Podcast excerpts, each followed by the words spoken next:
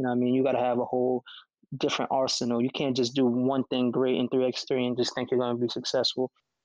Mesdames et messieurs, the greatest festival of our contemporary society, the Olympic Games, is about to begin. This is going to be close.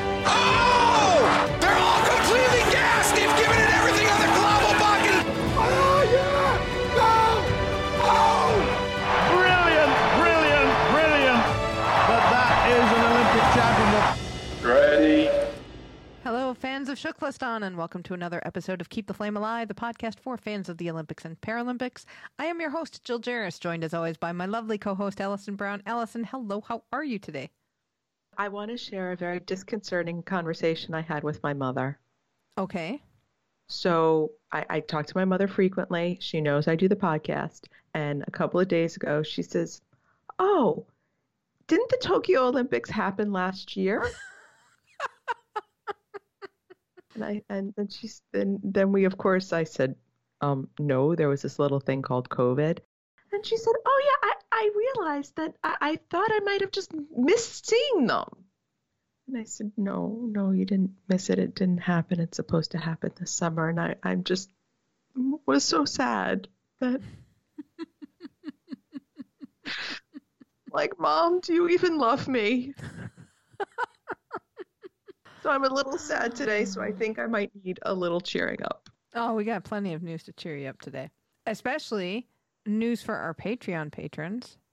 We have put together a little mascot madness episode for our patrons who get the audio feature in their patronage, and uh, we're taping that today. So I am excited to see which Summer Olympic mascot will win our 2021 contest.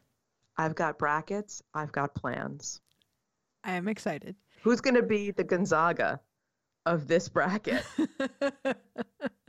Who's the Cinderella story? Will it be Waldi? I don't know. Will it be Izzy? Who knows? But you can find out if you become a Patreon patron.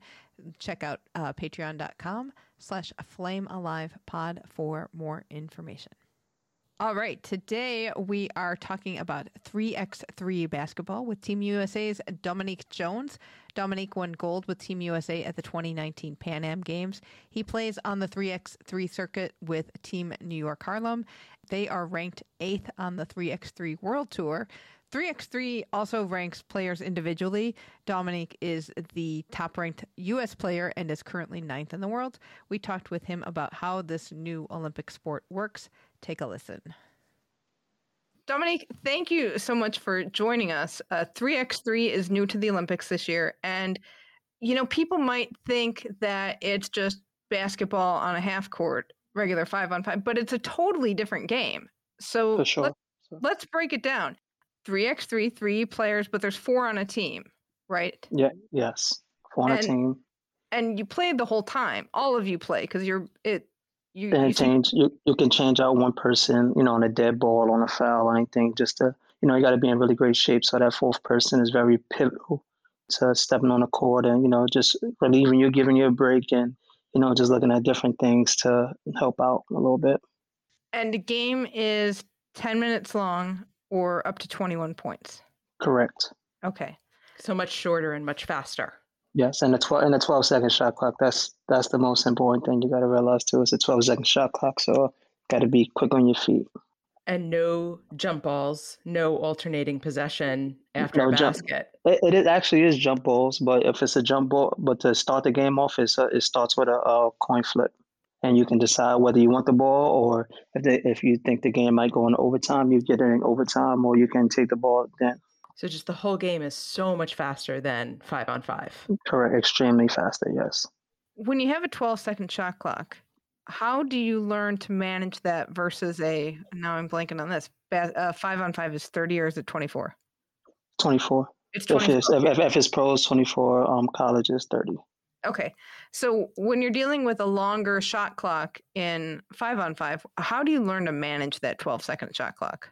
Um, honestly, nobody has mastered that. You know, you just gotta, you gotta, um, honestly, just play off your instincts and, you know, a lot of practice, uh, a lot of practice time you get in, and you know, work work through some plays, and like I said, you got to be in constant motion because the team that stays the most stagnant, it most likely won't work out for you at in the end. You know what I mean? So you know, you just got to move, and like I said, being in great shape is the biggest obstacle because, like I said, it's only one sub, and only that one. You'll see a lot of different teams fighting. Like, yo, no, no, I got it. Yo, you got it. You take it. No, no, I need it. I need it. You know what I mean? So it's very pivotal, and sometimes you can go two minutes without a whistle blowing, and you know, going out of bounds. So you gotta, you know, keep fighting through and, and pushing through in order to, you know, make your way. So, on the topic of the the physicality of the sport, the players in 3x3 seem to be shorter on average than uh, think, five you think, five. You think so? I don't think so. okay, well, you know, I do not say anything bad about short people. I am five feet tall, so do not take it as an insult. okay. But just overall, they it seemed smaller, not See, less I'm- physical, but See, me, I'm I'm I'm five nine and a half, so you know everybody's bigger than me. So I think everybody, the game is bigger. So, um, yeah, but for the most part, I want to say like you know you don't have your traditional big men. You know you have your seven footers. There's a few seven footers out there, but they got to be mobile. You know what I mean? So that's why that's probably why you know if you go to the NBA, you know you see a whole bunch of different seven foot players and things of that nature. But if that seven foot player is not mobile, like a Joel Embiid who's kind of mobile, or Kevin Durant who's who's really mobile and things of that nature, then they won't be successful in the sport because just as much as you can dominate inside, um, you got to get right back out because the change of possession after you score, the other team has a chance. There's no check up, it's no stop and play. It's a get it quick out and go. So if your if your big is not really mobile, then you know that can really hurt you. because I felt like I was watching like everybody looked like a point guard to me in Um, terms yeah. of how they were built. Yeah, you have to have a, a different type of skill set to play 3x3. You know, you'll see a lot of bigs traditionally dribbling. So you'll see a six eight, six six who can really shoot the basketball and things of that nature. It's all about your skill set. You know what I mean? Not every not everybody is built to play 3x3. And, you know, a lot of people get it confused with three on three, like you're just in a park and you're just playing and it's just traditional. No, it's not. You know what I mean? So it's a, a different step out. You know what I mean? You gotta like I said, you got to think on your feet. You got to have great IQ. You know what I mean? Because if you're not, and you have to have great chemistry with your team. Because if you don't, like I said, it could really hurt you in the long run. Would you say there's more? There's certainly a lot more speed, but and but it's a different kind of speed because you're not doing full court breakaways. It's this more constant speed Exactly. that's so it's just happening. yeah, it's con- like I said, it's constant motion. So you just gotta move and you know just make sure you're on your job. And like I said, you can get tired and stand there in the corner, but like I said, it's not gonna help you at all when you're playing the sport. You know what I mean? And it's not gonna help your team. So just constant motion. Yeah, and when you've got the ball, uh, Alison and I were talking a little bit about the different kinds of strategies you use because it it al- almost looks man to man, and sometimes it seems like when there's a drive going on, the person who started with the ball kind of keeps the ball, and the other two kind of keep the other guys out of the way so you can get to the basket. Yeah, most like I, like I said, every every team has a every team has their own strategy. You know what I mean? Like you know, some people can you know you can get out the way and clear it out, but you know that person dribbling, you know, they can get pretty tired. So you, you might want to give them an outlet. So like I said, it's a little it's a lot of different strategies that a lot of different teams use in order to be successful. But I promise you, you cannot just be dribbling out there for the for the whole ten minutes and think all right that person is going to do it because I promise you it's not that way. You get tired really really fast. So like I said. With the 12 second shot clock, it didn't seem like there was a lot of setup. You know, on five on five, I mean, we're always going to keep comparing it to five on five because that's certainly what we're more Mhm. used to and what most people are used to. Right. There's kind of you're dribbling and people set up. You know, you'll have a zone, you'll have a, a man a man to man. But this just seemed like we're constantly just playing and not much setup. Yeah, it's not like I said. Once you once you put the ball in the basket, the other team is their job is to get it out. As you have to go take it back behind the um, two point line, and once you take it out behind the two point line and clear it, it's it's all up to you. You know what I mean? Sometimes you do it fast. You can do a quick hitter, and they can throw it right back to you. If I if I take the ball from under the net and throw it out to the two point line, and they want to throw it back, they can do that. You know what I mean? If I want to dribble out, that's a whole nother different scenario. Like I said, there's a whole bunch of different eccentric plays that you can run in order to be successful. So you brought up so baskets are one point and there is a two point outside line. Yes. So So which that's a so, little in five different. so in five one five, which are, since the game is only the twenty one, your traditional three point line is your two point line, and your two pointers and five on five is or one point is one point. When you talked about bringing the ball, uh, once a basket scored and you have to bring the ball back behind the two point line, yeah, cl- oh, clear it. Uh, thank you. But like the other team has to hand you the ball, right, to start the. No, that's that's just a that's just to start the game and dead balls. You know, what I mean, when you when you when the whistle is blown and it stopped, then you check it up regularly like that, like your traditional three um three on three. But like I said, after you score a basket, like I said, the other team you don't the other team don't touch it. You can't touch it inside the semicircle. And if they choose to throw it out over your head and try, you can actually steal the ball. You know, if they try to throw it behind, the two point line and you just try to lob it over your head, you can steal it. But if the person is under the basket in that semicircle area, if if you recall, you know where the charge area is in five on five, if you can't touch them, like you can't reach in and smack the ball away. But if they throw it anywhere out, you can steal it and you can play between them. But no matter if it's a steal or anything, you have to clear it behind the two point line. So speaking of that, a lot of the fouls looked very similar to five on five. You think and, so? I think I get tackled more more than uh, I think I get tackled more than okay, the so average then, five I, I, I, say similar in the sense of there's charging, there's you know uh, tripping, there's you know kind of all these similar calls, though it it definitely was more aggressive. Yes, it definitely yeah, it's definitely more of an aggressive game, and you know some things uh, are not your traditional fouls. You know you can head fake and throw your body. You know you see James Harden and Steph Curry and those guys do that do that type of thing, head fake and jump. Um, we don't really get those calls in in three x three. So you know it's just like you say, you just gotta adjust your game and you know hopefully you get a, a ref that that feels sympathetic to you that you're not in a headlock or anything like that or not being hitting you with a WWE move and you can get a call and it goes in your favor. So, you know. Are there additional fouls in 3x3 that you do not see in in 5 on 5? Well, the the foul difference is a little is a, is a little different. So, if you're comparing it to the NBA, you know, when you're getting five fouls, you're in a bonus. So in 3x3, since it's such a fast-paced game and, you know, you get tired real fast and people, you know, arm grab and do things of that nature, this you get um, seven fouls. If you're getting seven fouls, you get two free throws. You know what I mean? And then if you get into the bonus, if you get 10 fouls, you get two free throws and you get ball back and you get the ball back.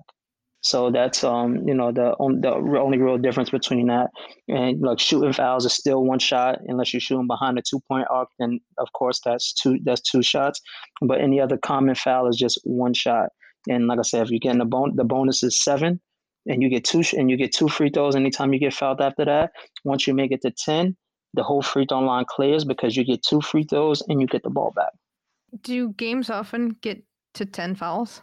Oh yeah, you, very much so, very much so. Like I said, it's it's such a fast paced game, and you get so tired, and fatigue kicks in. You know, sometimes you just need to grab somebody because your man is driving by you, and you don't want him to take that layup to end the game, or yeah, you know, your team is down, or you know, I mean, it, it, you you'll be surprised if you really in tune to the game. You'll see a lot of teams get to ten. You're real lucky if you stay out of ten. You know what I mean? Because like I said, you get tripped. It, like I said, there's just so much constant motion and confusion. So that's why chemistry plays a, a great role in it. Yeah, I noticed that in in watching some of the games, it seemed like it was very hard to have a star player carry the team. It very much had to be equality is not the word I'm looking for, but kind of a balanced system. Yeah, it varies. Like you know, of course, you have um your players who you know can really score the basketball. So it's important for the people who's not really the scorer and the main option to you know in, insert themselves. So if they don't, then you know, I mean, uh, people could double team, and you know, it could get like I said, the game can get real physical from time to time. So you know, you got to pick those spots, and you got to know when to, when you're setting picks to roll or you know slip certain screens and things of that nature. Because like I said, it's a little more contact sport than than um your average game. So you know th- that that's very important. Well, there's less room. Yeah, I and mean, right off the bat, you, got, you only have half a court but you would you would think you would think it's less room, but you know it's a, it's a it's kind of a big core, especially when you're running back and forth and you know just getting back the change of direction so many different times. So trust me, you you get real fatigued. Uh, oh, I, I, I would challenge y'all to I want to challenge y'all to get out there and, and, see what y'all got. You know that that would be really good. I got nothing. Let's just start there. I trust me, I got nothing. I, I might be able to get a basket in the, my next door neighbor's little five year old's basketball. hoop. S- s- sometimes, sometimes it takes that. I practice on my on my one year old's room sometimes. So you know, sometimes it takes that, especially during quarantine. So you know, Like, like basically, Spud Webb would tower over me. Let's just let's just put this in context as to to where I mean, for me to get the ball into the basket is is a Herculean heave. I It's got you. just I, not I, I, I believe in you. I believe in you. I believe in you.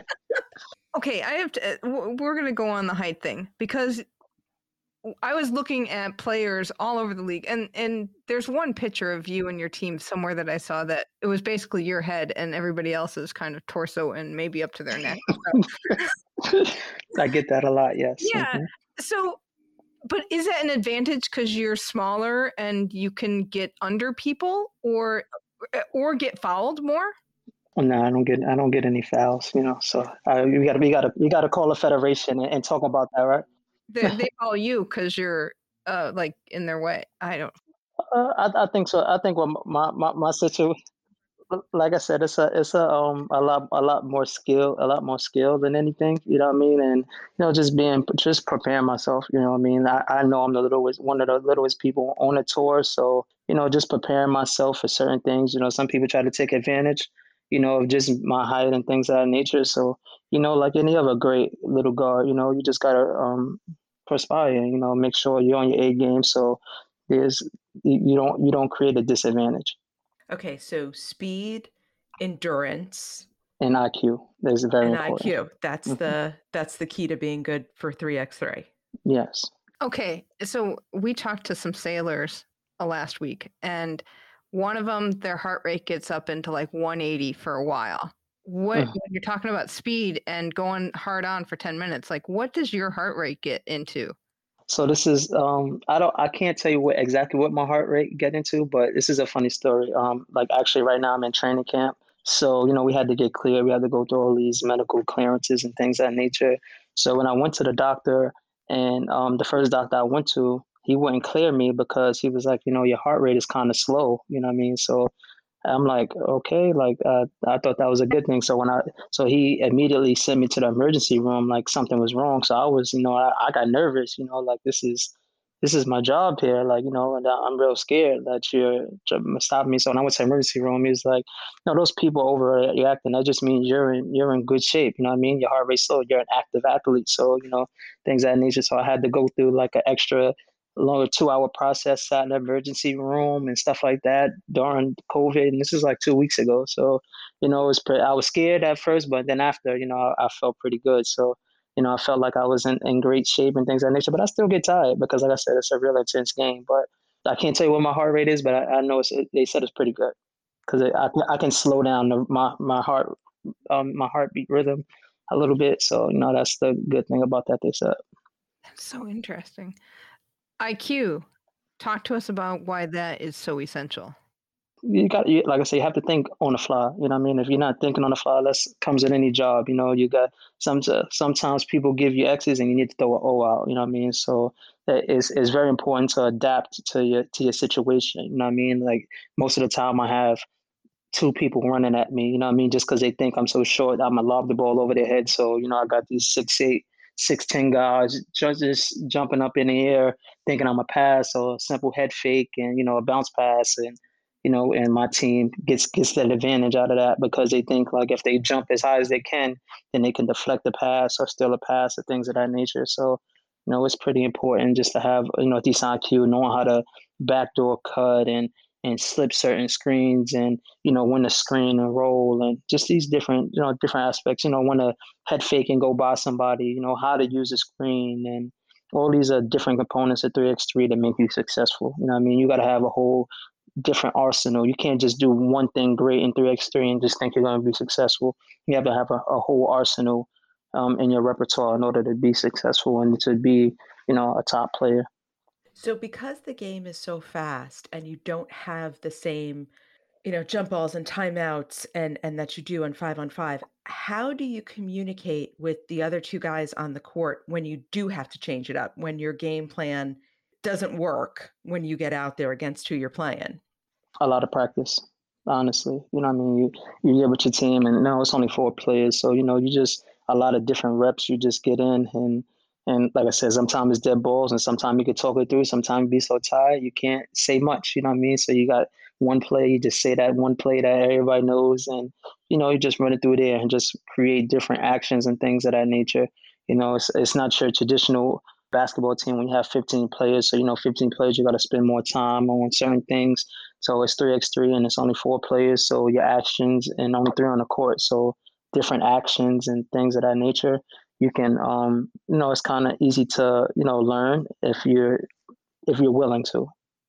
As you're talking about it, I'm reminded of, we read a book about rowing and the communication and the teamwork among rowers it feels very similar to what you're more similar than other team sports because I, wouldn't know because I can't swim. So, you know, I, I, I look from afar. but just the idea that it's the same four people kind of in the boat, all driving in the same direction, mm-hmm. and they really have to be in rhythm.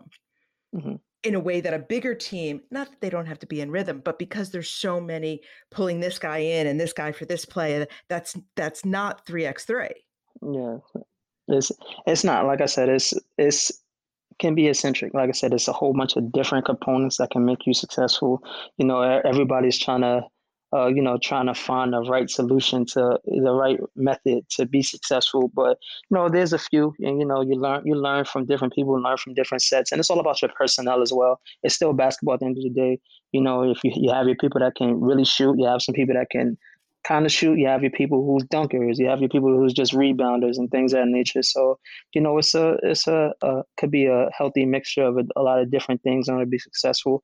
You know, you don't always have to do be that person to do everything great, but for the most part, you have to do your job really, really well, and you have to know how to do more than just one thing. So, what is your favorite thing? You know, the My one thing everyone says, "Oh, if we have Dom on our team, we never have to worry about what." Uh, I'm going to say scoring. I'm, I'm, a scorer. I'm, I'm, a scorer. I can put the ball in the basket, but I also love to pass. You know what I mean? So everybody knows that I can score the basketball. So I have a whole bunch of different people, like or you know, tall people and stronger people. They they look and it's like, you know, I'm trying to do this, and you know, to limit that type of motion. So you know, I, am a great passer.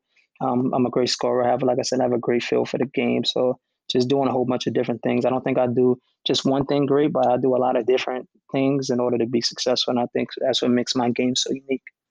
One of the things when I was watching some games is that there are times where teammates are passing the ball, but it's like they feel that their teammate is where the ball needs to go. It's chemistry, a lot of chemistry. How do I you mean, that, build that?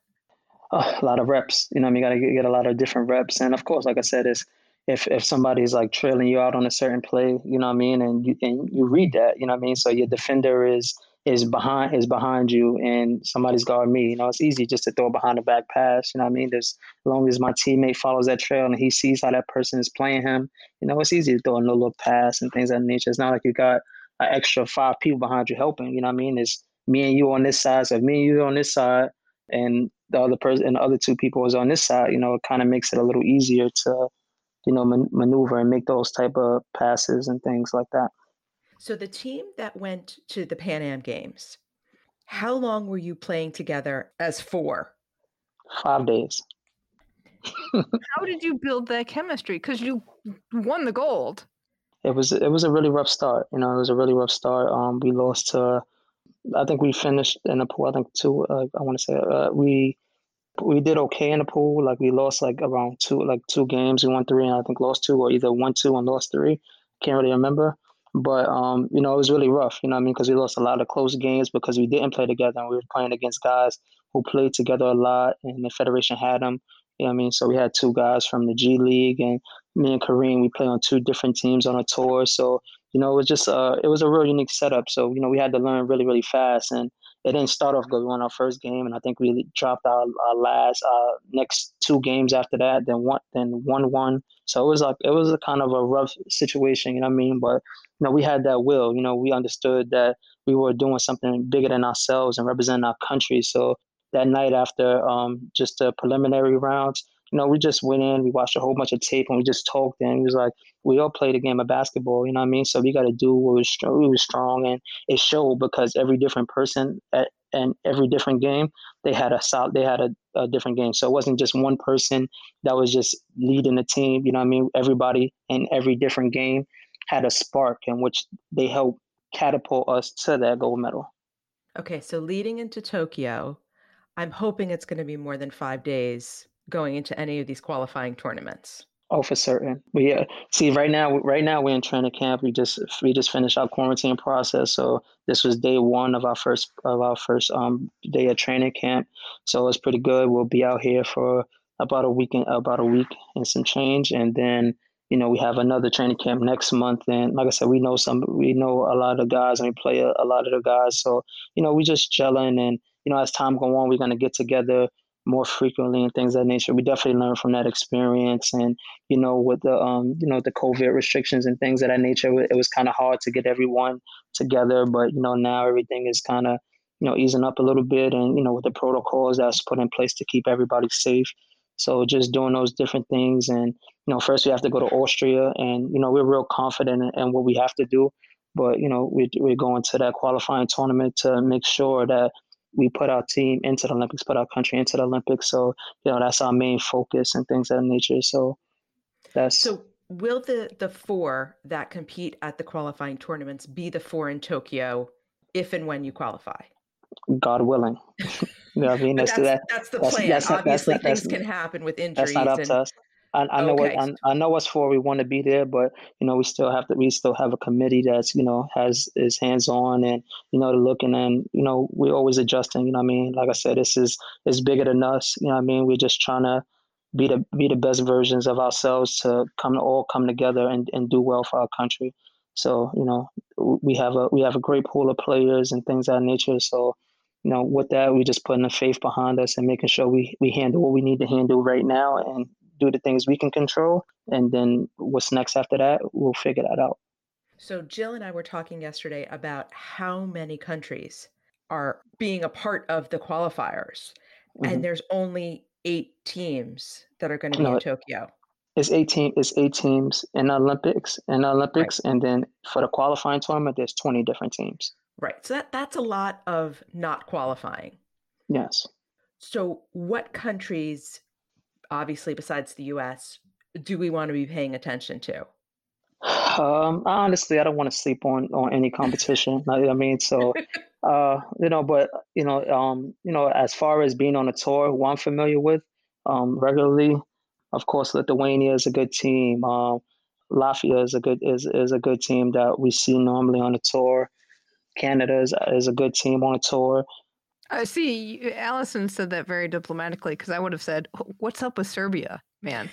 Uh, they they they actually already um, it's They four team it's four teams already that already qualify for the Olympics, and that's Serbia, Russia, China, and Japan. Right, because the the one of the interesting things about 3x3 is that in the rankings you can be individually ranked. hmm and you're the highest US ranked player and you're in the top 10 in the world, but there's a lot of Serbians in that top 10 as well. Yeah, um, they like with with the points. There's a lot of different tournaments that the Serbians played. They played a little more uh, in a couple in a few more tournaments than us. So you know, it's uh, so yeah, so yeah. With that, they they um gain more points and, and things like that. So, but not taken away from their talent, they're very good. They're very good teams and stuff like that. But you know, some people were um blessed with more blessed with more tournaments than us. You know, one or two tournaments can catapult you to that higher ranking and stuff like that. And it's also about how you win too. Okay. What does that mean? on a on a world tour there's um the further you get like you know to first place or you know second place third place so say if you have three different tournaments and you come in second place you know of, of course your points are going to go higher your points your point value rankings go high if you come second place first place but if you go to a tournament you come in 10th place then of course your, your points are you're not really getting that much points because there's other, clearly 10 other teams ahead of you I want to talk a little bit about how you got into 3x3 because you started as a traditional full court five on five player. So, Yes. how did you first come across 3x3 and decide this was the avenue you wanted to take? Honestly um fell in my lap and I kind of like a luck. You know what I mean? I, I say now because I'm happy with every path I took. Um, so you know, after my first season playing overseas, I came back to New York and played in um, a, a tournament, like a street ball tournament. End up getting elbowed in the face, and you know, had to restructure like my teeth and things that nature. I had a tooth go in my mouth and up in my nose. So, you know, actually one day coming out the dentist, um, I was, you know, I, I live in Harlem, so it was kind of late. So coming out the dentist, I was one of the last people, and the dentist is kind of on a on a back block, and on the back block there was a few rats, kind of like you know like running. So you know, of course me, I'm scared, so I kind of like hopped over a pole, and there was like a constru- there was like construction a little bit, like you know like a, a gated like a gate that w- that wasn't properly secured in the ground, and I came down and broke my foot. So after I broke my foot, you know, um, it was kind of hard to like get back overseas and things like that because every overseas team want to know how you how you what what happened and things like that. So. Uh, you know, after my, my deals, of course, my uh, my agent wasn't as good as he once was. You know, he left me alone and started other people since I was hurt. And when I was ready to go again, uh, agent then kind of replied back. So after that, I ended up playing for the Globetrotters for a year. And after I played with the Globetrotters, you know, it just I, I wanted more competitive basketball. So you know, um, my manager right now, um, Jess, we call a momager, that handles everything and does a thing for us. She um she was actually hosting like a tournament. She was like, "Yo, you should come do this three on three tournament." And I'm like, ah, you know, I was so big in five on five and it was the summertime. In the summertime, you get paid to play five on five in these different street ball tournaments and stuff like that. So one day it started raining, and the five on five game with Kansas. So I'm like, hey, I wanted to play basketball, so I just went to her tournament. We end up um, finishing, I want to say second in her tournament, and when we finished second in her tournament, it gave us a berth to. Matter of fact, we finished first. We won the tournament, and we end up going to Mexico, which was our first World Tour Master. And after we went to that first World Tour Master, I was just fell in love with it. But of course, it wasn't the money it was now. It wasn't the know it wasn't as big as it was now. But you know, I, I really loved it. You know, the chance to go to different play in different countries, and then I just fell in. And then as the years went on, you know, we played in like one or two events uh, abroad and stuff like that. One time played in Abu Dhabi. I think with the Mexico, we got a chance to go to Abu Dhabi and play in a World Tour finale. And I really just fell in love with it after that. You know what I mean? And you know, as the time went on, they presented like allocations and things like that. So we had more opportunities to go abroad and showcase our talents. And, you know, overseas, you know, you stay overseas for eight months, nine months at a time, sometimes 10 months throughout the year, be away from your family, probably see, uh, probably come back one time throughout that year. But with 3x3, you get to go and play in, you know, play in 20, 20, 30 different countries in, in one year and come back every weekend and still come back, see my family, see my people, and just experience different cultures. You know what I mean? And just see different people because the fans are just like the just like the games. The um, fans are so intense and they love the game and they're so into it. And you know, I had a we went to Abu Dhabi and the Philip and just the Filipino fans and things that nature it was it was great. You know, what I mean, just seeing that and just embracing that. So you know, every country I kind of went to, you know, the you just it was just a different culture shock for me and you know some of my teammates like that. So that's kind of how I got in 3x3 and just fell in love with it ever since. So here we I don't think we hear about it as much, but you did that Red Bull tour last summer, right? Yes. How was that? And and trying to teach America what this game is all about. So Red Bull for um, since 2019 has partnered with um, USA Basketball just to find talent throughout the throughout the United States and you know, they do a, a whole host of events in, in different countries, I mean, different states in Atlanta and LA and Chicago and Philly, you know what I mean? So just going to those different tournaments, you know, you get invited to those different tournaments and playing in that just to build awareness here in the States. You know I mean? That was the main thing, just build awareness about the 3x3 game because in Europe it's so big. You know I mean? In Europe it's kind of it's kind of better. It's kind of better than five on five. You know what I mean? So just under just gaining an understanding of the game and you know just throwing different talent out there and you know even with the college players and things like that. So it was pretty it was pretty cool just to um, see Red Bull and USA Basketball partner up just to give people opportunities. And it also gave us opportunity to play because in Europe it's like a year-round sport over there you know what I mean? So they they'll play in different tournaments that we don't want to pay thirteen hundred thirteen hundred dollar flights to go play and and before win uh, ten thousand. You know I mean? You basically spent what you came, even if you win. That's if you win the tournament because you know it's, it's based on prize money and things like that. So we didn't really want to do that. So you know, just USA basketball, just giving and Red Bull, just giving everybody, just giving the, the Americans a chance just to participate in the game and just learn more about it because as I said, you get better through playing, you know what I mean? And just playing against different people and learning different things. So, you know, just that whole aspect and just made it made it that much easier for us to go over and be competitive over over in Europe, in Asia and things like that. One of the things that I noticed just watching 3x3, it's not a hard game to just watch. Like if you don't know anything mm. about the game, you can you get into it. Not for sure. It's like it's not hard to understand. The ba- the ball needs to go in the basket. Everything else is is is almost nuance Mhm. because it is so fast, and it's like okay, people are running. It's it, it gets you very Yes. quickly. It definitely, gra- and that's what it's meant for. You know, it, it grasps your attention, and you know, I mean, like I said, I, I've seen a whole bunch of people that said the same exact thing that you said. You know, everybody that watch, they want to know, like, you know, how's this, and how do I get involved, and um, you know, how can I watch more, how can I learn more, and things like that. And you see, in this, it's an Olympic sport now, so that is a testament to you know how great how great of a sport it really is.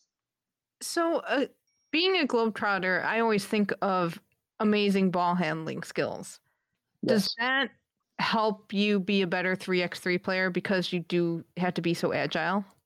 Um, yes, for certain. Like I said, it's a lot of constant motion, constant movements, and you know, you want to keep people thinking on their feet. So yeah, I want to say, just you know, just my knack for, uh, just you know, went from the streets to the Olympics. So just me, just playing, you know, different street ball tournaments and growing up. You know, this is my culture. I grew up, I grew up in New York City, and you know, there's a playground every other block. So just getting after it like that, and you know, hooping and being competitive is, you know, that's that's just in my nature. I forgot to talk about the ball is different as well. Yes. Yes, it is. It's a men's weight, but a female size. You know what I mean? Like I said, since it's so fast and so so agile, you know what I mean? And of course the colors are different. You know what I mean? So that also grabs people attention. And like the grip is a is a, just a, a slight touch different because we play on a sports court. You know what I mean? It's different. Always like uh, it's I kind of compare it to if you ever been to like a state park or anything like that, and how, you get into the pool and the showers and things like that. That's kind of the courts we play on a little bit. It's kind of you know because you sweat. There's so many different games throughout the day, so you sweat. And if you play a game on hardwood and everybody's sweating, and you got 10, uh, 20 different games throughout that day and you're playing on hardwood, of course, people's sweat is getting on the floor and things like that. So you could slip, hurt yourself, and things of that nature. So we kind of play like on a different, on, on a sports court, it's, it's called.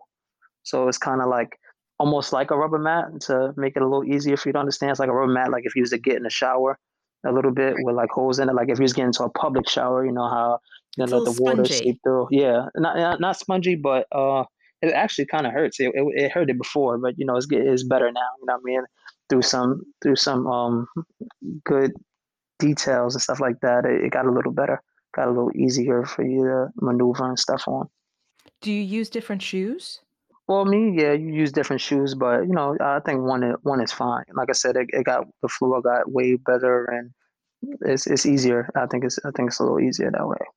Do you know what the women's ball is? Then It's is it the, the the women's ball is the same. okay? Uh, for three x three wise, the women's ball is the same. Okay. And like I said, there's so many fast motions, and of course, there's you want the ball to go in. You know what I mean? If when you're playing the game, so it's it's a men's weight. It's not really that much of a big difference, but it's a little smaller. You know, if, like I said, I got I don't really have big hands, so it's a little easier. I might could palm the ball sometimes a little bit easier. You know what I mean? So they, they, I love yeah, when athletes say things like, "I don't have big hands." Right? I'm like, you could still palm my head. We- Always athletes are like, "Oh, I can't run that fast. Oh, I'm one of the slower people." I'm like, "What are you? You're you're- elite level athlete, people. Stop being so humble." no, it's the truth. It's honestly the truth. I, I can't palm a regular basketball, so I, trust me, it comes in handy a little bit. Even though I don't dunk, you know, it just comes in handy. Makes me feel better. More of a psyche thing, yes. What are other things that viewers can look out for, or what should they, what things they can notice to know that a game is going well, besides the score, but you're playing well or struggling or there's little nuances of the rules that they may not understand? Pretty much, you'll know. Like I said, it's it's three x three, but it's still basketball. You know what I mean? Like you said, you, you get excitement because there's so, like I said, there's so many different fast motions and movements and different and different cuts that you know some people are not accustomed to. Some people are not ready for. You know what I mean? You think one thing, somebody's going backdoor, then you got your dunk, you got um, it's more room, it's less people, so you know you got more room to throw some crazy passes, and yeah, it's easier for your teammate to catch it too as well because it's not so much help on the floor. So you know, just getting in in tune with that, I think is is really big. You know, I mean, it's it's a really exciting game, and you know, it's kind of hard for you know people not to gravitate to it. But once you like sit down and actually watch a few games, and you and you see, you know, I think I think through time, you know, you you'll you'll catch on to the games. Like you mentioned to me before, how you watched the game in, in Lausanne, and you know how how it grabs your attention. Like how did you come back from that with so little time? You know, you don't really know. You're just out there playing, and you know, you just luck luck of bounces and things of that nature, and you know just communication as well. You know that's a great game to reference if you need to you know just get in tune with it. And it's a whole bunch of different games like that. Is is really high intense, just actions and movements and you know just game just just competing. You know you you got to compete. You know what I mean so. You always see 3x3 teams always competing because, like I said, it's kind of hard not to. How does the trash talk compare? Oh yeah, we talk a lot. You know what I mean? Like I said, a lot of people, uh, you know, they try to grab. You know, it's, like I said, it's a it's a little different than five on five. You can you know grab a little bit more. You know, screen set a little more, and you know you have people that think they're just playing great defense, and you know until you hit them with hit them hit them with some sauce, and then then they you know fall back a little bit. You know what I mean? So the trash talking can definitely get intense, and of course you see a lot of same teams that you play against. So you know the the announcers are pretty good. The announcers are pretty good, and they spice things up. And we also have like top tens and things of that nature. So people always you know aiming to get on the top ten and be seen and things like that. So a lot of unique plays happen. You know what I mean? So it's it's pretty dope. Do you know how to trash talk in different languages? Um, no, I do not. I, I, I, do that not. Should be part I, of training camp. I'm trying. I'm trying to learn because you know, yeah, you know, we like I said, we play a lot of teams abroad, and they be saying some things, and I be want to know. They all can speak English, but you know, every, every for the most part, everybody can speak English, but they tend to talk in, in different languages when we're around. So you know, I, I'm I'm trying to learn a couple different languages because I got some things I want to say to some people. I'm guessing Duolingo isn't very helpful. Mm-hmm. yes, not really. Yeah, I think I think you'd need a native to learn how to say, you know, "yo mama" in some other language. yeah, I, have been working. You know, I, have I've learned I've learned a few things that I that I won't say here. You know, we'll, no, we'll, we'll, t- we'll talk about that later. Thank you so much, Dominique. You can follow Dominique on social at djones5 on Instagram, and he's Dominique Jones on Facebook. We will have links to those in the show notes. Team USA will compete at the Olympic qualifying tournament in Graz, Austria at the end of May for one of three available spots for Tokyo 2020. I, I am so nervous about this. I can't tell you how nervous I am for him and for Team USA. I know because it feels just so stacked against them. Mm-hmm. Just numbers wise, not not act. I mean, Team USA obviously is very good at this, but just mm-hmm. the numbers don't are not I know, favorable. I know. And it's 10 minute games. Anything can happen. You know, the thing that's amazing to me about 3x3 is that the team sports that are in the Olympics, each game, you know, when we're talking about soccer or hockey or they're very long. Mm-hmm. So and there's so many teams involved that it just feels like I can't possibly keep up with the soccer tournament that's happening at the Olympics. Right, unless that's all you cared about. Unless that's it. That's you know, that takes up your whole brain whereas this I can get the excitement of a team tournament, mm-hmm. but I can still watch other things that day. Yes. Yeah, I'm really excited about this. Welcome to TKFLASTAN. Yes, it's time to check in with our past guests who are members of Team Keep the Flame Alive. So they are citizens of our podcast country, TKFLASTAN. Uh, first up at the Katara Beach Volleyball Club in Doha, Kelly Claes and Sarah Sponcil made it to the quarterfinals before being knocked out. They are still the third ranked team in the provisional Olympic rankings for beach volleyball, but they are closing the gap to the second ranked team. Don't know what's going to happen. Oh, all this qualifying stuff now is so stressful. It is because there's another team behind Kelly and Sarah who are also kind of gunning for the place. So there's four really well ranked U.S. teams, but you know the the uh, Kerri Walsh Jennings and Brooke Sweat are ahead of Kelly and Sarah. So Arsha Plastani has closed the gap between them, but they uh, the team behind Kelly and Sarah made it to the semifinals, whereas Kelly and Sarah made it to the quarterfinals. So of course, So they, they close got, the gap yeah, on exactly. them. Yeah, It's a horse race, that's yeah, for sure. I know. I know. I will have to keep an eye on how many more opportunities are left for them to score points. Uh, decathlete Jordan Gray was featured on the website The Atlanta 100. We'll have a link to that in the show notes. Chloe Kim won the world champs in the snowboard halfpipe again. Again, you know it's it's unbelievable when you have somebody like a, a Chloe Kim, a Simone Biles, a Michael Phelps. We as fans get complacent about Mhm. them winning things and being amazing, and yet the idea that they are this. It's almost like we can only recognize the dominance later. Right. you know and chloe kim is so young and yet so i mean she's in that category of the phelps and biles for her Mhm. sport it's Mhm. depending on how long she decides because she did take a year off and deciding how how long she wants to do this That's good. Yeah. Excellent. Excellent point. in the second week of competition at Nove Mesto biathlete Clare Egan placed 43rd in the sprint 42nd in the pursuit and 6th in the four person mixed relay she's ranked 36th in the world with one week of competition left in the season Good luck, Clare.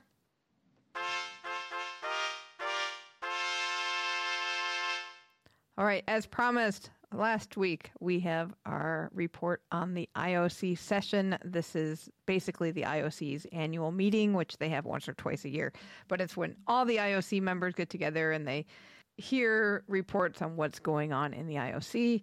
And uh, you know what? This was like my Tokyo test event. I figured it out by the end of the week because it was long.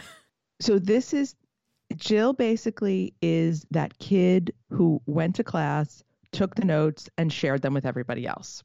She saved us from going to the really boring lecture. Big news. T-Bach got a haircut. He looked very nice for the session. What I loved about this is is as we keep watching these, I understand the IOC a little bit more. So every report or section had a Q&A opportunity or what they called interventions, which was and it was basically all interventions because nobody is asking questions. They all have to state something because I bet it's rude. Like if somebody asked a question, you went, "Oh, they're from North America, aren't they?" Because it was basically phrasing what they wanted to say in a question, but doing it in a statement and kind of putting a little flowery before and after it, like, oh, I really appreciate your report, but oh, I would like to see this. You know, instead of saying, hey, what have you thought about doing this? Which is what we would do in America. Well, it really brings it home how one huge the IOC is and how bureaucratic it is. And it reminds us that obviously the United States is not the center of the IOC by any stretch of the imagination. And just how this corporation, this huge multinational, has to function. And yet it's putting on this event that comes into our homes every, you know, every four years, every two years. It's this thing that's a part of our daily lives in a way, and yet is so far from us. Yeah, it's really interesting. And how it just it kind of keeps plugging away. And and how the importance that the Olympics has as an event and as to, to people in the world because we keep getting more and more news about oh countries should boycott Beijing. But as the IOC likes to say you know we're not a government organization. Like we're a sporting event people why why you harshen on our groove I would like to see T-Bach translate harshen on our groove in diplomatic speak.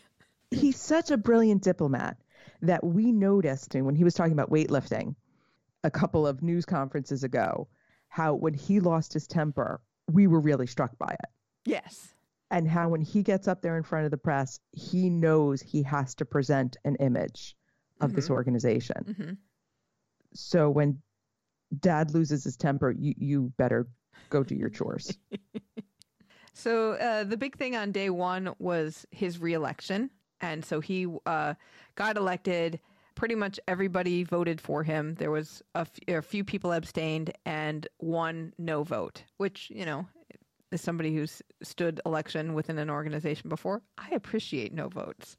you don't want everybody to be an, a yes man or a oui man. Oui, monsieur. The funny thing is, he he said in his little reelection speech, he's like, eight years ago, you promised me interesting times. and he's like, I don't know if you had a present a premonition of how interesting they would be.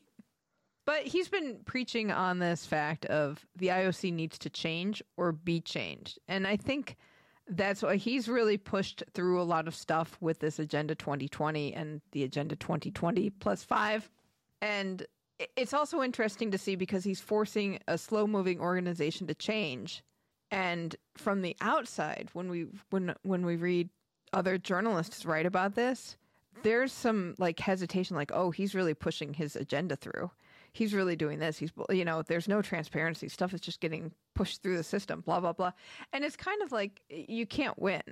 You can't make everybody happy with what you do. But I think T-Bach is a pretty good leader for this time. And this change or be changed motto is very true because the IOC has seen you know cities drop out of wanting to host right and left and they, they he's gotten the message and is making sure the rest of the membership gets the message too so there was a long line of people congratulating him As and- you would expect. Right. But the best one was Anita DeFrantz, who went last.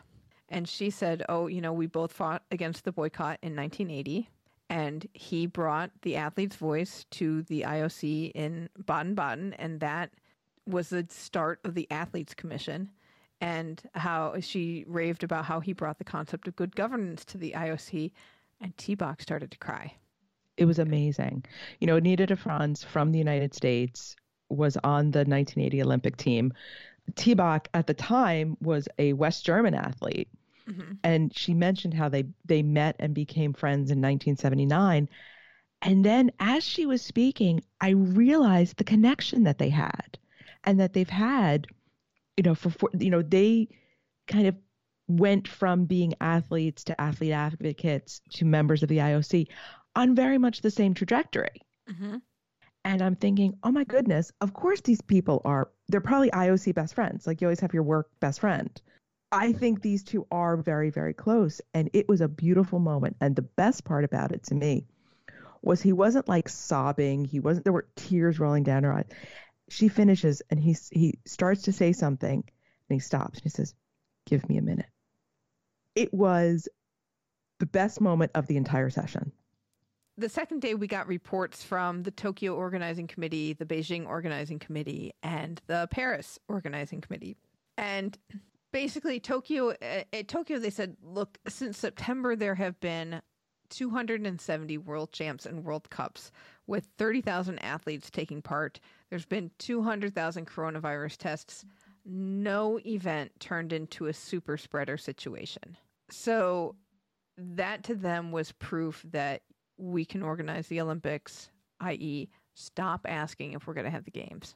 Because we've shown throughout all these events that they can happen pretty safely. And we can make that possible too. John Coates, who is the uh, chair of the IOC commission that works with the Tokyo organizing committee, uh, said that they've got IOC staff on the ground now in Tokyo to help them out. And th- this is still Japan's got to make the decision on foreign spectators soon, which there's actually going to be a meeting this coming Monday about that.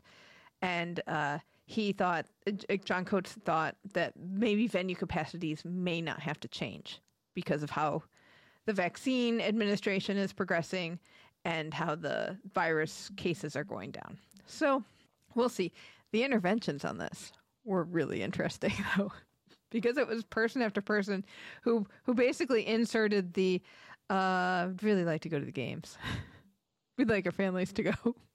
Right. I mean, even the IOC members, if foreign tourists are banned, it doesn't matter if you're the Princess Royal. You don't get to go.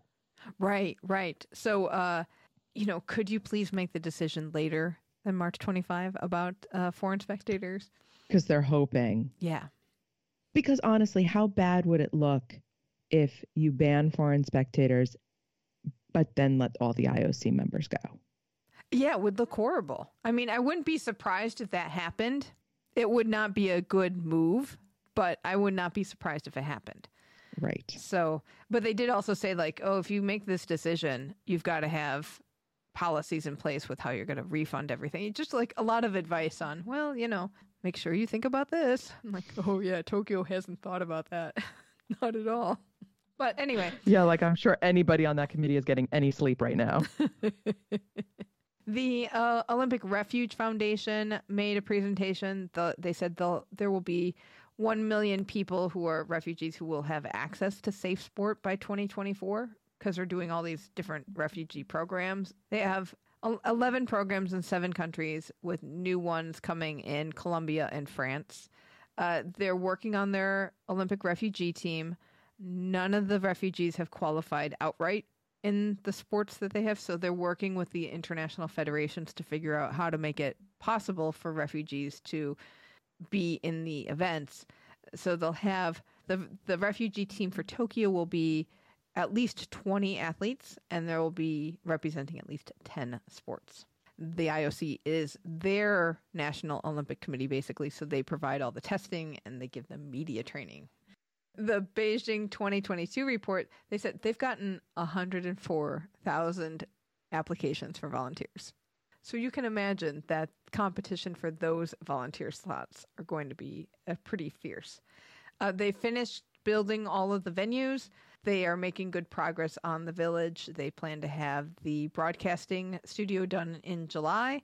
They are also working on medal design, the torch relay, and the opening ceremonies. And they said the ceremonies and the torch relay are going to be a lot more simple than what we're used to. So that'll they're be gonna they're gonna go with a cottage core style. I don't know. Paris 2024 reported uh, this will be the first games with the new norm. So just keep th- that's that's something I always try to keep in mind is that Tokyo 2020 is the last and probably Beijing 2022. Although Beijing is like, oh, we gotta we we're learning a lesson here. We gotta be keep it on the down low, just to make sure it's not ostentatious in a time of a pandemic. The but uh, Tokyo is really last of these big games and build a lot of venues and and have all of these things. So Paris will be the first ones with the new norm, and it'll be interesting to see how that works on an organizational level and I bet the country will push back more necessarily than the IOC because IOC membership, who is used to big grand games, also has to adjust to a new norm. They said they have a balanced budget of 3.9 billion euros, and the IOC gave them like 2.5% more money. So thanks, IOC.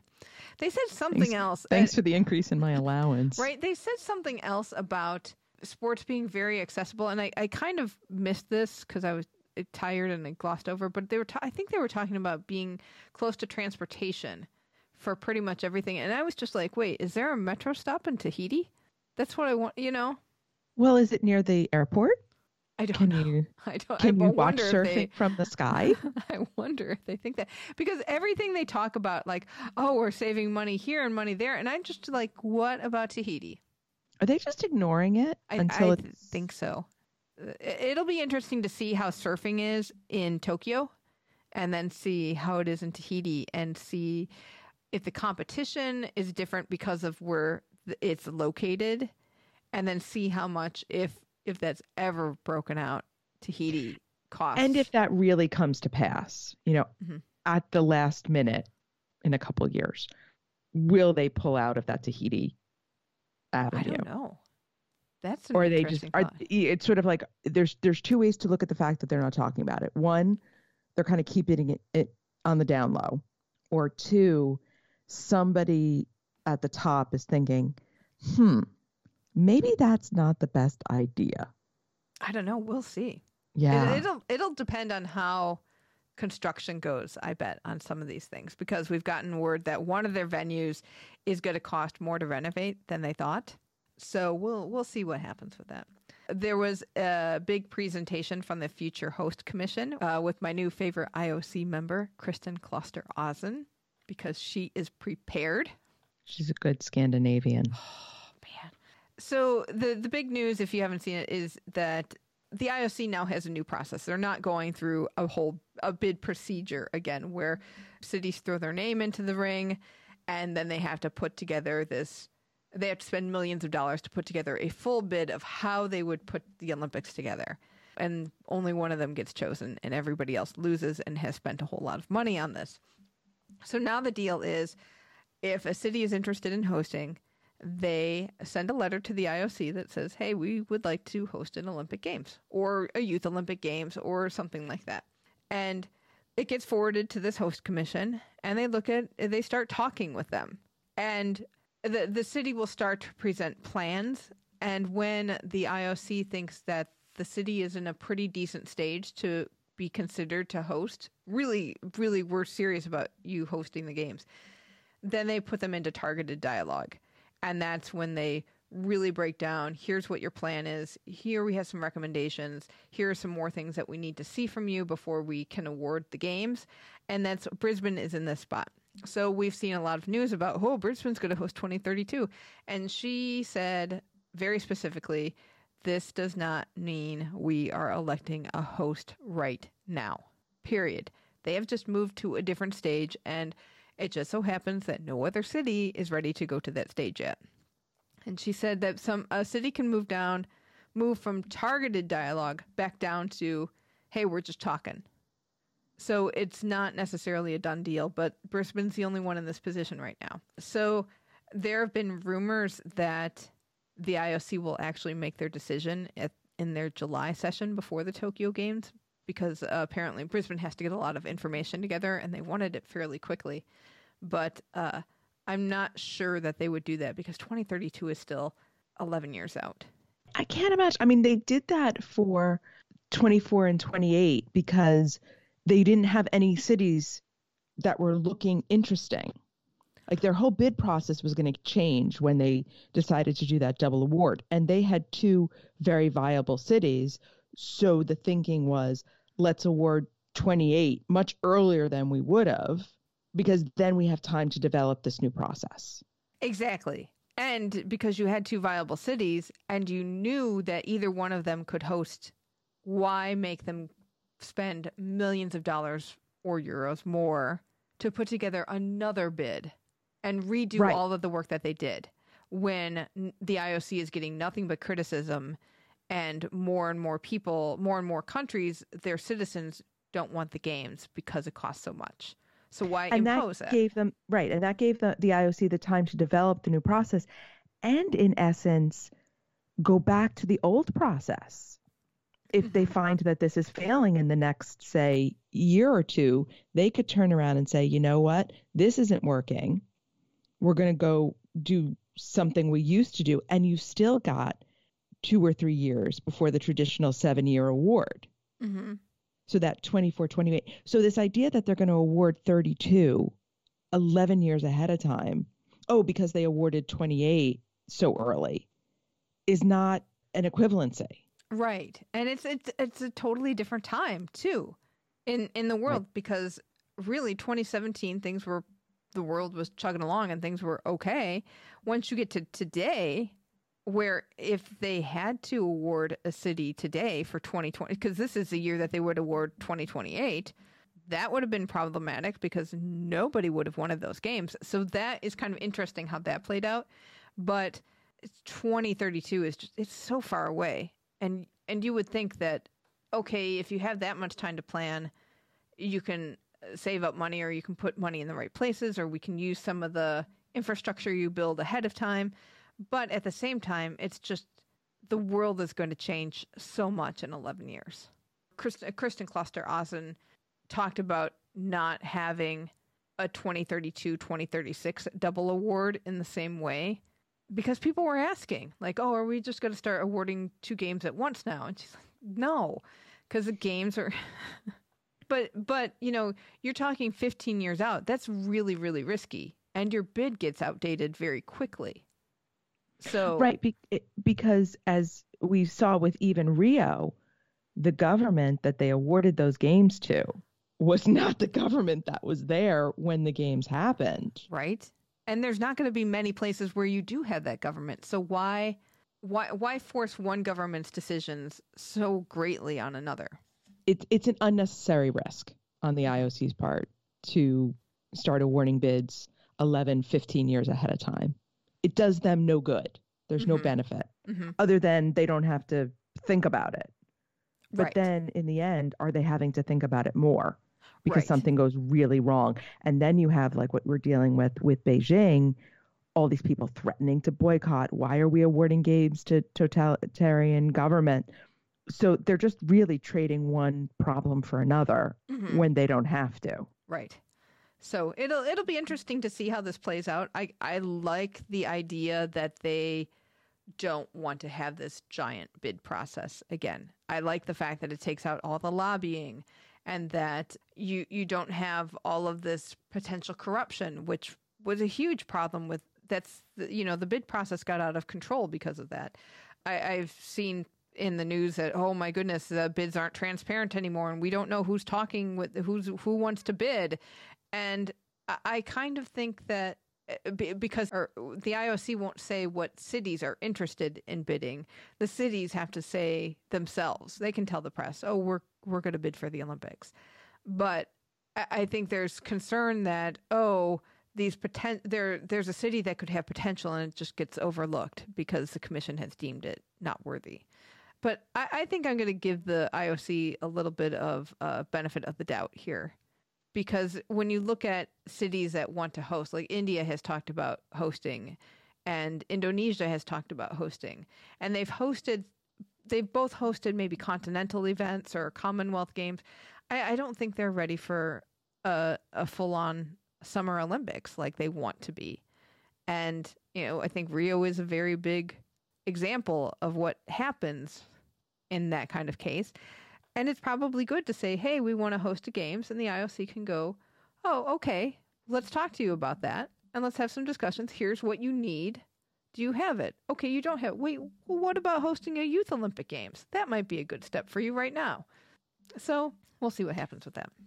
I'm hoping this process will move us away from awarding games to the totalitarian regimes because they could put together the bids. Mm-hmm. They could spend whatever money needed to get spent to put those bids together. And then you end up with Sochi which there was problems mm-hmm. certainly for the LGBT community and and attending those games. Beijing, we've got lots of concerns for from athletes and from governments mm-hmm. and communities. For the second time. For the second time, right? We we've been through this down we've been down this road. And so I'm hoping this kind of discussion actually allows cities that couldn't do that first kind of razzle dazzle flashy bid process mm-hmm. can do this just because it's a much smaller investment. Right. Or loops back in the Calgarys who right. really they really needed to host a games because they really needed to fix their sliding track that they were using but needed to be updated. And you know their bid fell apart in a referendum and and that was millions of dollars spent. So you can probably I, i'm not saying that it doesn't cost millions of dollars to put to get a bid together anymore but it probably costs less. Well i'm hoping and, and i think it's probably spent in a different way.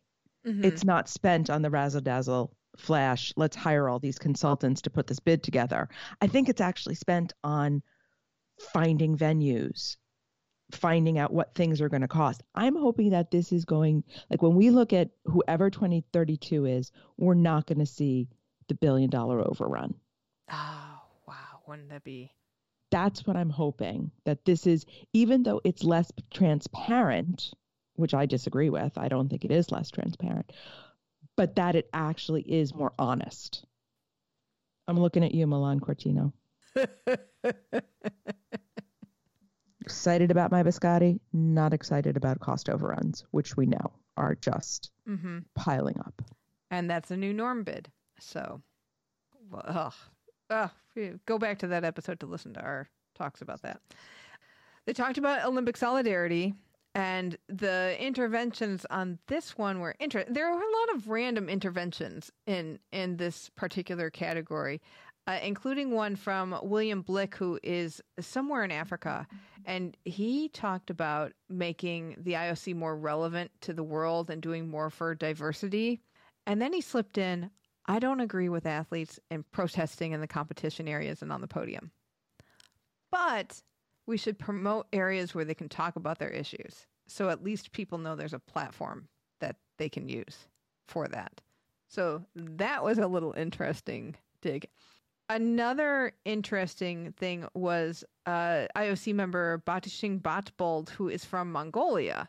And he talked about having, giving more exposure to smaller countries who can show off their culture a little bit more because uh, Mongolia was actually going to have a they they were going to have a Mongolia house at Tokyo. It was going to be by the Tokyo Tower. And now they're switching to having a digital Mongolia house. And he said, "Look, we need to promote stuff like that, having physical houses and digital houses to show off the culture of different countries." So that was interesting. They talked about uh, sustainable Olympic Games. I thought this was really cool, uh, really interesting because uh, Spiros Kapralos, who is an IOC member who worked on Athens 2004, he's he actually said, "Yeah, in Athens we made a whole bunch of mistakes, and we built venues that we did not use." And so he was very, very pro using existing venues. And then he was like, "Dude," well, he didn't say "dude," but he was like, Did he throw a plate? I mean, But he said, you know what else is sustainable? These virtual meetings because there we know how to do them now. Let's increase the number. Yeah, yeah, we we do want to have meetings in person, but you know, if we have more virtual meetings, we can save money and make that money available to the athletes. Which I thought was a very interesting thing to say. And it also made me realize that I bet a lot of these IOC members have to travel a lot, and I think a lot of that is out of their own pocket. I think they get a pretty healthy per diem. But but think if you're on like two or three committees and they all are like, well, we are meeting in Lausanne, and you got to travel to Lausanne a couple times a month, that adds up. and are you getting the best people on the IOC? Right. You're getting the people you know who can because afford it. if you if you one you can you afford it two do you have the time and the, you know spreading yourself so thin because if they're on the IOC th- these are not ordinary folk. There are there are many royals there are many you know sort of retired diplomats. And are we becoming an echo chamber? And would expanding or would changing the way the IOC operates to more of a virtual we can do things a little differently, change the organization to make it more democratic is not the right word, but more open. Right. And you get more diversity that way. And I, I really liked the point how he said we can, if we save money like this, we can make it available to the athletes. And that's always a sticking point for a, a lot of things when athletes get into the system and they realize, oh, we don't get any money and there's not many programs for us when there's so much need. So we'll see what happens. Uh, Good on you, Spiros. yeah, exactly. Uh, Kirsty Coventry, who heads up the Athletes Commission, she gave an update on Rule 50. Ooh, Well, there's not much Sorry. of an update. They they did a lot of data gathering and talked with 3,500 plus athletes, 185 national Olympic committees in all of the sports. Did a lot of one-on-one talks with uh, the NOC's athletes commissions, and so they've got a ton of data and they're putting it all together right now. And they have they brought in an independent expert to provide some information. And uh, soon it's got to be soon because they don't have much time they will make recommendations to the executive board. Little disappointed that we are not one of those experts, but okay. I'll forgive you this time, Kirsty. You can listen to the episode where we go off on Rule 50. Thanks. It's hard Appreciate though. you. Yeah. Oh, this is all in the agenda. I'm sorry. This is all in the agenda 2020 plus five portion of this this uh, meeting, which is day three, and they talked about uh, also enhancing and promoting the road to the Olympic Games. And uh, Coetzee was talking about this because there's a need to focus on the promotion of athletes and how they get to the games. And right now there are thousands of qualification events, and I think it's very confusing for very very many people on the outside. So uh, they want to connect and en- engage better and make sure that people know that qualification events or qualify are qualification events because a lot of people don't know oh this is a tournament that decides whether people go to the olympics or not hmm Right. We talked about this, I think, at the last press conference. so they're they're talking about authorizing use of the olympic branding and olympic committee uh, the the organizing committee marks for events to use to show that they are qualifiers and they are perhaps going to give more recognition to continental events like the Pan Am Games and the European Games and the Asian Games and the African Games to give more recognition to them. And the IOC member who is from the Pan Am Games was all for this because I think the continental games have lost a little bit of their stature over time. I think back in the 50s and 60s they used to be more important than they are now just because there are so many events. But uh, this IOC member said, "Oh, hey, if we could definitely qualify for the Olympics through the Pan Am Games, we have a completely different product and we would get the best athletes." So on one hand, I thought, okay, that's that's really interesting because some people did punch their ticket to Tokyo at Pan Am Games or they got a quota spot at the Pan Am Games, but not everybody. And there are some sports that definitely see these as opportunities for maybe the B team to get international experience because we see that with gymnastics. I think, especially on the Pan Am Games, where it's just like, well, you've worked really hard. Here's an international event for you.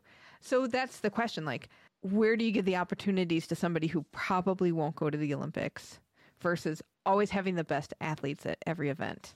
And then uh, the IOC wants to harmonize the sports calendar and make it less congested, but that's going to be a, a bear of a project, I think, because the more congestion you have, the more money is coming in for sports and sponsors and broadcasts to the federations and the event hosts, and they need that. There's congestion because there's new evolution of sports, so you have urban versions and beach versions of a lot of sports. And more events means more revenue coming in for developing the sport. So, how do you make a calendar that's a little bit easier to understand at an Olympic level?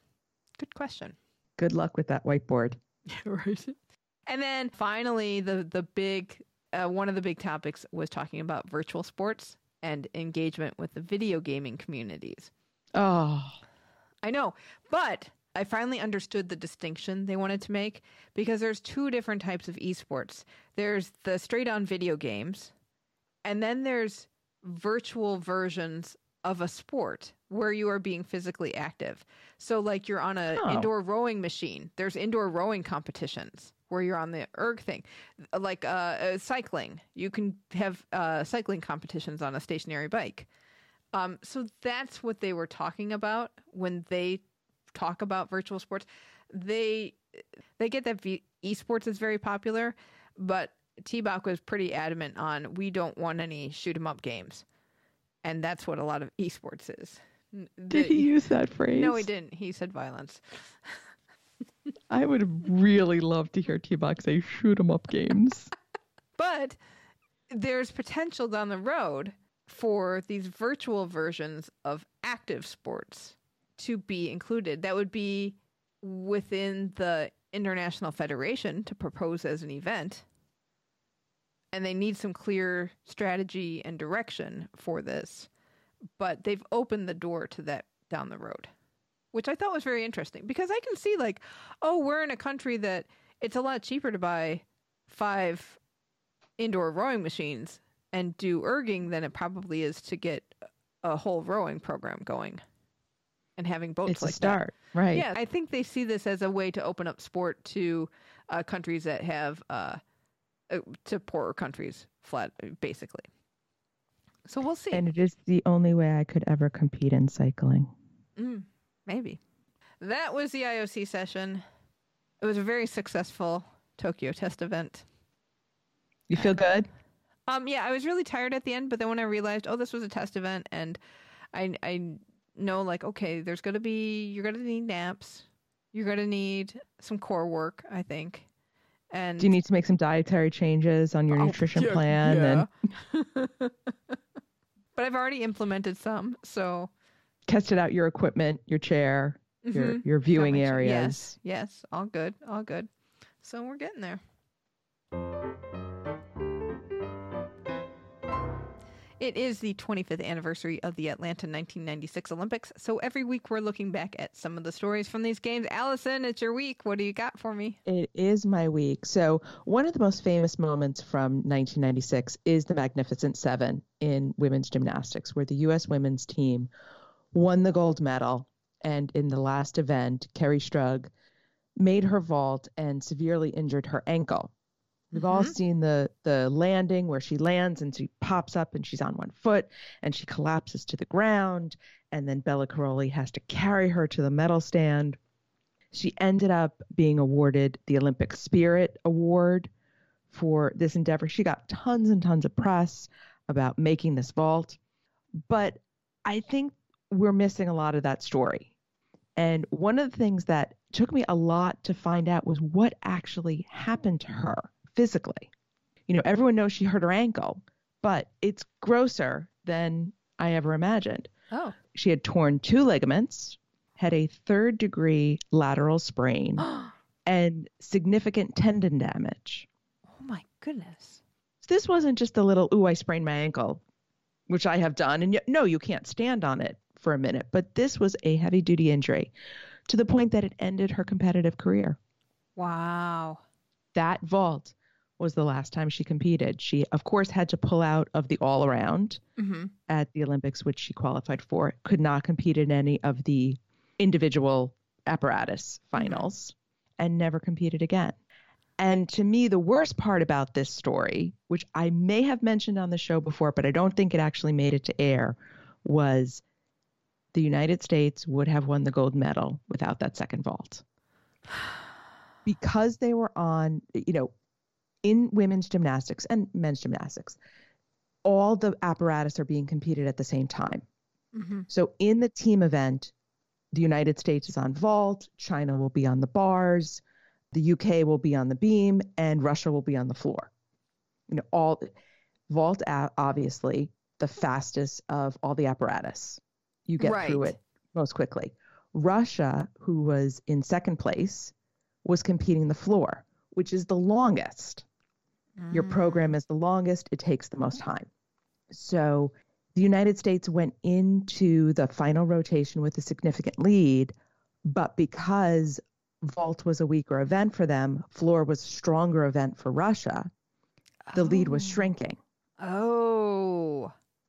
However, in the end, they still would have won by three tenths of a point, which is not insignificant in gymnastics competition. Mm-hmm. If Dominique Moceanu's vault had stood as the score that was counted versus Kerri Strug, because they throw at the time, they threw out the lowest score. Oh, so even the lowest score for the U.S. would have won them the gold. without Kerri Strug's second vault. So before Kerri Strug vaulted, their lowest score was a 9.2. okay. Her first vault re- received a 9.1 and change. Okay. So that would have gotten thrown out. The 9.2 would have stood, and they still would have won by three tenths of a point. But they didn't know because Russia's floor was going on so much longer that anybody in the in the the last few Russian competitors one could oh, okay and and she if she had nailed everything her score could have put them over Could the top. have, but was unlikely to given her base value. Do you know what uh, Kerri's second vault scored? It was a nine four one three, I think. Oh wow! I'm not so that I don't have a note on. So it was it was Significantly, significantly higher, because she nailed it. So interesting. But was it worth ending her career over? Is the question. That's a good question. I wonder what she would think of that. But she went on to school and doing other things with her life. But would she have wanted to have some kind of gymnastics career? Like, obviously, she couldn't go on the tour and make Right, tour and- money. Could she have in fact competed in either the all around? We don't know what the injury was or how serious the injury was after the first vault versus after the second vault. The second vault did significantly more damage, Mm, mhm. but with a couple days rest, could she have competed, say, in an event final? Because the injury would have been much less significant right. and she would have had a couple of days and they still would have won the team gold. Puts it in a whole different light. Right. At least for me, it does. And it, it goes back to what the press gloms onto. I mean, she became this Olympic hero at a very young age, not necessarily of her choosing. And what was the cost of that? Right. And that moment is also one of the iconic moments you see from Atlanta over and over again. So what i i you have to wonder what does she think watching if she happens to see it cuz who knows. But you know, you happen to see yourself get this traumatic injury that ended your career. Whether you were going to end it then or not, but it it ended it for you. What is that like to see that replayed as a shining moment in Olympic history? Ah, that's a good question. It's a tough situation, and and one we may never find out because she's not going to be telling the press that. Maybe she will. After all the that's come out about gymnastics, maybe she will.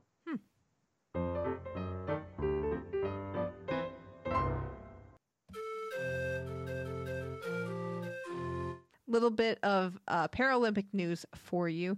The International Paralympic Committee has started a process to review and update its classification code, which is a big deal. The last time they updated it was 2015, and this is going to be a three year process. So it'll end in 2024, and they'll implement it for summer sports in 2025, and then in winter sports, it'll be July 2026, so after the 2026 Paralympics. So big deal. Lots of news coming down the pike on that, and uh, we'll we'll see what we can learn as we go along. Because as we found out, classifications are really tough, but they're incredibly important. They are vital to having the right athletes compete and trying to make the playing field even for Paralympians. Giles Long's going to make new pictures. Those are helpful. Those are so helpful. I love them. Oh my goodness. Ever since we had Giles Long and he was talking about the Lexi system and you had the visual symbols for classification, it's so much easier. It is. It is. It'll be interesting to see how this process works out, and hopefully they'll stick to their time frame. Okay, and that's gonna do it for this episode. Remember, we talked about 3x3 basketball. Let us know what you think of that. Email us at flamealivepod at gmail.com or call our voicemail hotline at 208 Flame It. We're Flame Alive Pod on Twitter and Insta, and keep the Flame Alive podcast group on Facebook. Next week, our guest will be equestrian Philip Dutton. Remember him from Atlanta 1996. We're talking with him about eventing. So, as we go out to the music by Archdale, thank you so much for listening. And until next time, keep the flame alive.